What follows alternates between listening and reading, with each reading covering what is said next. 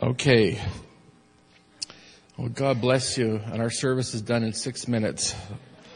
So I'm going to have to talk fast, and you're going to have to listen fast. I want to just quickly share with you. I'll try not to keep you past one. Nobody laughed. I'll try not to keep you past, let's say 15 minutes. How's that? 20 minutes. 25? Do I hear 30? 35? 40? We begin a new series today called On Guard. And we talked this morning to you about guarding your heart. Next week, I want to talk to you about guarding your relationships. And the week after that, I want to talk to you about guarding your time. A minister was asked to inform a man with a heart condition that he'd just inherited $1 million. And everyone was afraid that the shock would give him a heart attack. So the minister went to the man's house and said, "Joe, what would you do if you inherited $1 million?" He just wanted to break the news to him gently, not to overwhelm him or anything. And Joe said, "Well, pastor, I think I'd give half of it to the church," at which the pastor fell over dead from a heart attack. Guard your heart. King Solomon is called the wisest man that ever lived.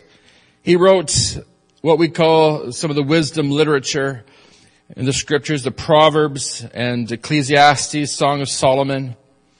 And as you read the Proverbs, you recognize that indeed a wise man came up with these Proverbs.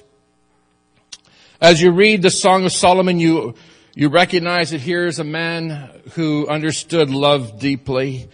And as you read Ecclesiastes, you discover that here is a man who had become jaded by life. What happened to King Solomon the Wise? King Solomon the Wise invited wives from other countries with other religions to be part of his life. And the Bible tells us that these wives brought their religions and corrupted the heart of Solomon. And so the man who preached wonderful sermons didn't practice what he preached. He understood what was the best way to live, but he didn't live that way. We read in Proverbs chapter 4 some wonderful proverbs about how to live a life that keeps you pure and keeps you on track spiritually. And as you come to the end of that chapter, you come across a verse, Proverbs 4:23. I'd like us to read that verse together. Let's read it together. "Above all else, guard your heart, for it is the wellspring of life." Proverbs 4:23. Let's read it one more time. "Above all else, guard your heart, for it is the wellspring of life." There's been a lot of people who've come on the scene over the years that talk about having a positive attitude, about not being negative, about making right choices in your life. And they try to or suggest some formulas that would help you be positive and to make right choices and to have a good attitude. But the problem is that usually something doesn't work out right. For instance, everybody has heard of Anthony Robbins, Tony Robbins. He's probably the foremost guru on self-help, positive thinking, having a good attitude, making right choices in life. The only thing is that just a few years ago, his marriage ended in divorce and he's been remarried. So obviously something didn't work right here. I want to give to you today not man-made ideas, not man-made wisdom. I want to give you the wisdom of the Scripture. Proverbs 4:23 tells us, above all else, guard your heart. Above all else. Now, it's interesting. We spend large sums of money on protecting our assets. Some of us have home security systems. We have insurance. We spend great amounts of money on insurance, trying to protect our assets, protect what we have. The government spends great deals of money on defense. I heard recently that the U.S. is spending $12 billion a month on defending itself against terrorism. $12 billion a month. But God tells us that there's something even more important to guard. Something more important than our family, something more important than our government, something more important than our country. My friends, God tells us to guard our hearts. In fact, Solomon says, above all else, do this thing. It should be top priority. It should be your first priority. More important than eating. More important than brushing your teeth. More important than showering or bathing. More important than going to school and getting an education. More important than your job. More important than your family. More important than your spouse. More important than your physical well-being or your physical safety is your heart. Shield your heart. Above all else, make this your top priority. Scott, if you could change the next slide. The question is this, is how do we shield our heart? Well, we look at David, King David. The scripture calls him a man after God's own heart. This was God's description of him, a man after God's own heart. Here's a man who had every reason to allow his heart to become bitter and angry. He was, after all, appointed by God to become the next king of Israel. He was, after all, told that he was going to be the one who would lead Israel after King Saul. He could have become bitter when Saul began to attack him and try to hunt him down and kill him. He could have said, God, I thought you were on my side. God, I thought you had a job for me to do. God, I thought I belonged to you. Where's the blessing? Where's the help? Where's the comfort? Where's the strength, God? Where are you? Have you ever asked God that question? Have you ever asked God, what are you doing to me? How could you allow this to happen to me? Well, look what David does so that his heart does not become embittered and angry and hard towards God. In Psalm 16, verses 7 to 8, this is what David says, I will praise the Lord who counsels me. Yes, even in the midst of the most difficult struggles that you're facing right now, I will praise the Lord who counsels me. Even at night, my heart instructs me. And David goes on to say, I have set the Lord always before me because he is at my right hand. I will not be shaken. My friends, the way that David kept his heart and guarded his heart was making sure that he had a relationship with God that began first thing in the morning. It went through the course of the day and ended at the end of the day in relationship to God. Even at night, David says, my heart instructs me. I have set the Lord always before me because he is at my right hand. I will not be shaken. I wonder today how many of us have allowed our hearts to become cold, have allowed our hearts to become embittered, have allowed bitterness to well up within us so that we don't even know what it means anymore to experience and know the joy of the Lord. My friends, you need to do what David did and make sure that above all else, you guard your heart by maintaining a relationship with God. You allow your relationship with God to deteriorate, and that's the beginning of the deterioration of your own heart. Above all else, guard your heart. Has anybody heard of Daniel in the lion's den? Have you heard of Daniel? Of course you have. It's one of the most exciting stories in the Bible. Daniel was instructed, was the law of the land, that nobody would pray to anyone except Nebuchadnezzar in Babylon. And Daniel, after hearing the news, went right home, opened up his windows towards Jerusalem, and began to pray to the Lord. And the Bible says that he prayed 3 times a day. Daniel 6:10b, 3 times a day he got down on his knees, prayed, giving thanks to his God, just as he had done before. You see, Daniel understood that more dangerous than lions, more dangerous than the soldiers of Nebuchadnezzar, more dangerous than experiencing the rebuke of this foreign power, more important was the guarding of his own heart. My friends, let Daniel set for you an example Let Daniel set for you an example of one who understands the importance of having a relationship with God. That's how you guard your heart. For some of you, it's been a long time since you prayed. It's been a long time since you read your Bible. It's been a long time since you experienced the excitement and the thrill of the Christian life. My friends, whatever you do, get it back. Because that's the most important thing you're ever going to do. More important than your marriage, more important than your children, more important than your own physical safety, more important than eating is the condition of your heart. Listen to this, my friends. The condition of your heart will determine the quality of your life. Can I say that again? The condition of your heart will determine the quality of your life. The condition of your heart will determine the condition of your life. So you need to guard your heart. This is why the Apostle Paul, perhaps nobody prayed as much as Paul did. In 1 Thessalonians 5:17, Paul instructs the Thessalonians to pray continually.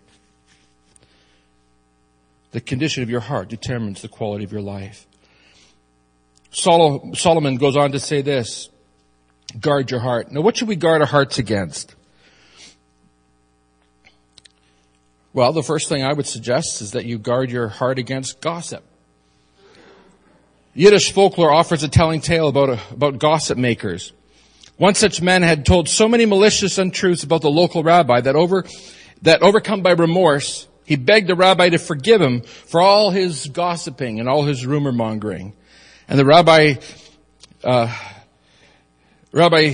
suggested that he make amends. The man asked, how could I make amends? And the rabbi said, take two pillows, go to the public square, and there cut the pillows open. Wave them in the air, then come back.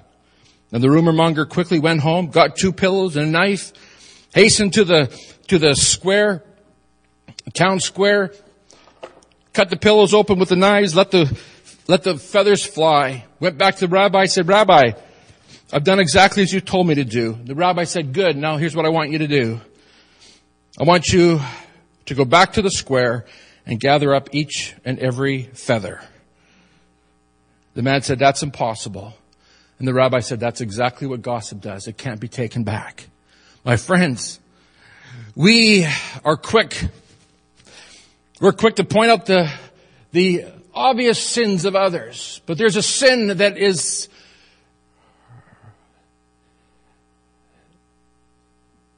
oftentimes ignored and even passed over. It's the sin of gossip. And the Bible tells us very clearly, the people who gossip will not enter the kingdom of heaven. Did you know that? That's something you don't hear very often, is it? No gossip will ever make it into the kingdom of heaven. You may not commit adultery. You might not commit fornication. You may not be a drunkard. But if you're a gossip, you're in the same category, my friends. The Bible's clear. God does not allow people who gossip into his kingdom. If you're a gossiper today, then you have opened your heart up to a vile sin, and you need to ask God to forgive you, and you need to repent of this evil. Ask God to forgive you. Cleanse your heart. And if there are people in your life who are gossiping and telling you things you shouldn't be hearing, then you need to tell them, I don't want to hear about it. Because the minute you listen, you become party to that gossip. If someone says to you, I hope you won't mind me telling you this, it's pretty certain that you will. I used to visit an older lady. She's gone on now to be with the Lord. But she'd begin her little story by saying, I shouldn't say this, but... And then she would go on to say it. I said to her one day, do you think that if you shouldn't say it, that maybe you shouldn't say it? She got offended by that, but later thanked me. One of the best ways to end a rumor or gossip is to ask if you may quote the individual passing it along. And if the person says no, it's possible that the rumor is just idle talk. My friends, guard your heart against gossip. Guard your heart against grudges. Someone once said that holding a grudge is like taking poison and hoping the other person dies. Are you holding a grudge? Are you angry at somebody today? Is there somebody that you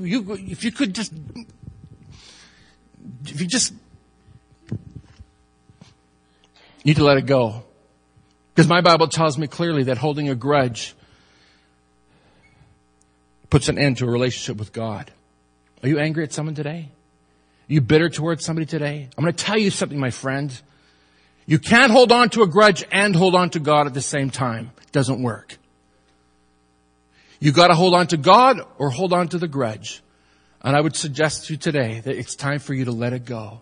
It's time for you to ask for forgiveness. It's time for you to forgive. Let it go. Greed. Oh, here's something that we all struggle with. Greed. Men who trap animals in Africa for zoos in North America say that one of the hardest animals to catch is the ring-tailed monkey. But they discovered how to do it. They went to the Zulus of South Africa. I discovered that these little ring-tailed monkeys are extremely greedy. And what the Zulus would do is hollow out a melon and then make a little hole in it, just big enough for that little monkey to get his paw through. And inside that melon would be his favorite seeds and food. And what would happen is that monkey would stick his hand through that hole, grab a hold of the delectable little treats inside that hollowed out melon and hold it in his grip.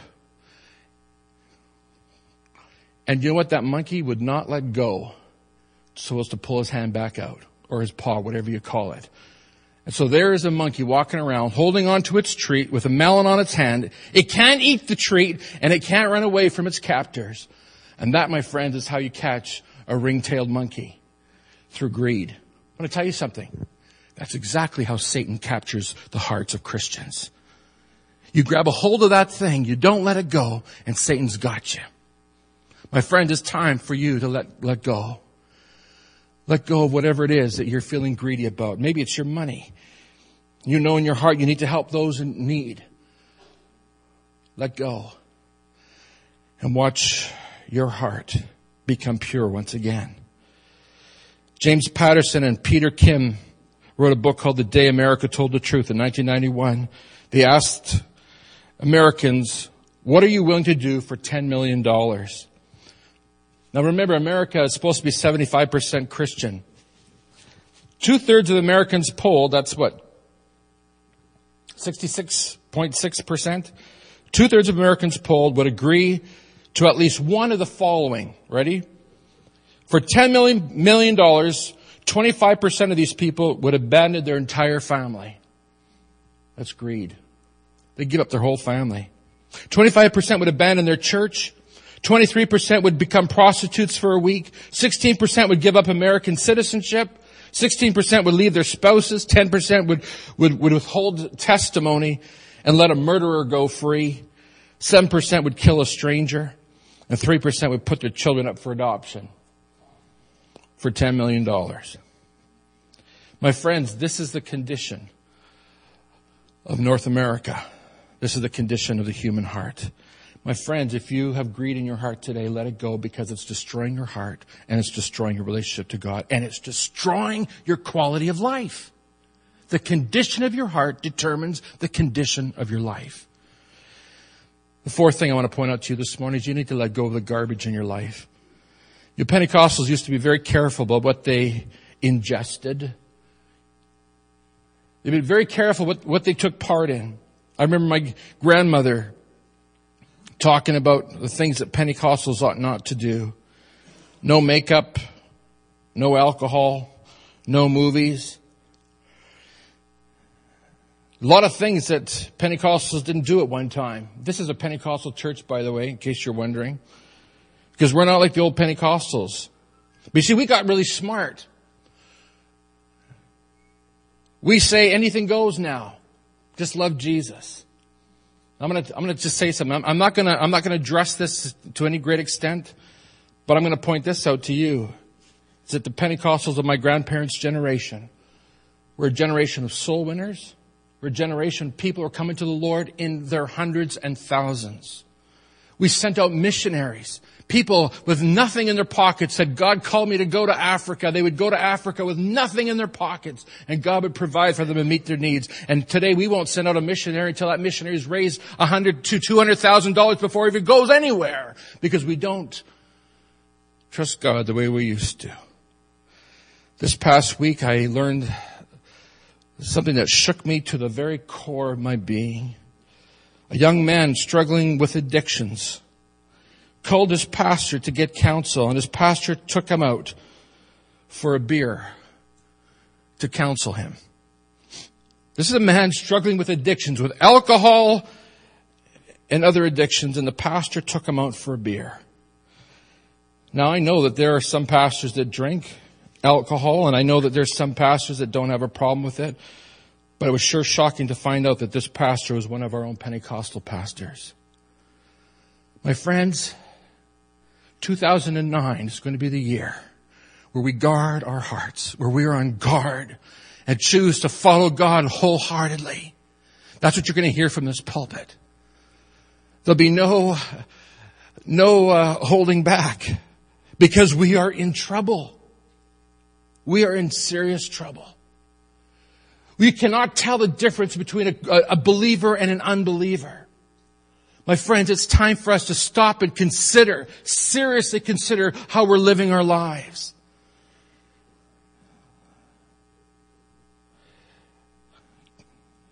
You've heard the expression, garbage in. Can I say it again? Garbage in. You know what I'm talking about. That's why Solomon says, guard your heart, for it's the wellspring of life. The condition of your heart will determine your quality of life. The condition of your heart will determine the condition of your life. That's why you need to guard your heart as your number one priority. Whatever is in your heart will determine what your life will be like. So you show me somebody who's unhappy, and I'll show you somebody whose heart is not right with God. Show me somebody who's struggling in their marriage and their family, and I'll show you somebody whose heart is not right with God. You show me somebody who's doing poorly at work, I'll show you somebody whose heart's not right with God. Christopher Gardner wrote in his autobiography entitled The Pursuit of Happiness. Hollywood turned it into a movie. Christopher Gardner is a Methodist who, in his early years, struggled with something terrible. His life was marked by poverty, domestic violence, alcoholism, sexual abuse as a child. He got married, had a little boy. His wife left him. So there it was, just he and his son. He was evicted from his apartment, went into cheaper lodgings. He was evicted from there. Finally, he was homeless. And was finally given an opportunity to possibly join a brokerage firm. There was some 20 applicants that wanted the one position. And for a number of months, these 20 people were given the opportunity to work at this company, this brokerage firm, and only one would be chosen. This man, Christopher Gardner, recognizing that this might be his only chance, went in with a good attitude. And every time one of the teachers asked him to get a coffee, he was the first one to run and get them a coffee, go park his car, lend him $5. He had no money in his pocket. He had $5 with a little boy sleeping in a homeless shelter. And one of his instructors asked to borrow $5 so he could pay for a cab fare. And happily, Christopher Gardner did that.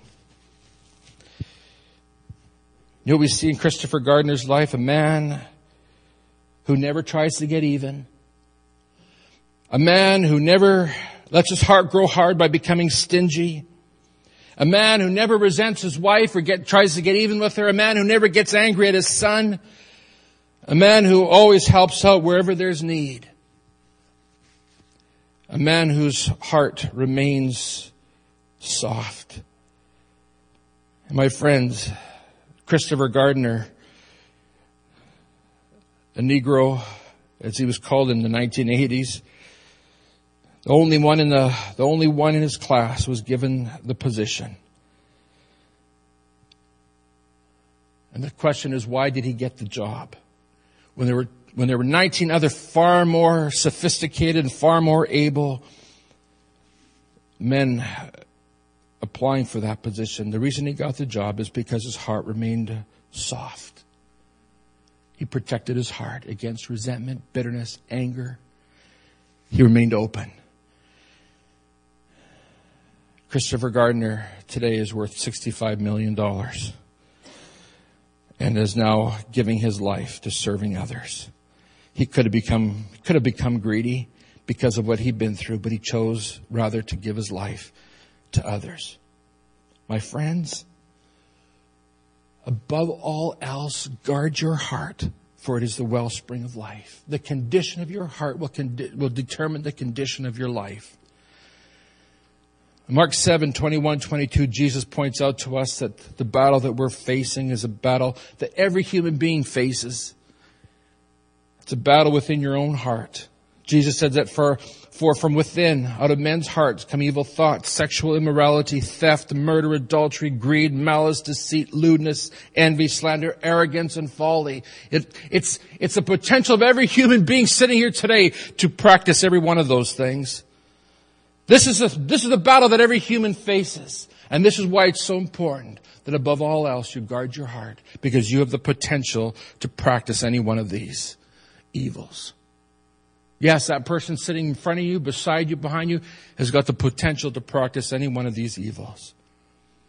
So I want to ask you the question today, what threatens your heart?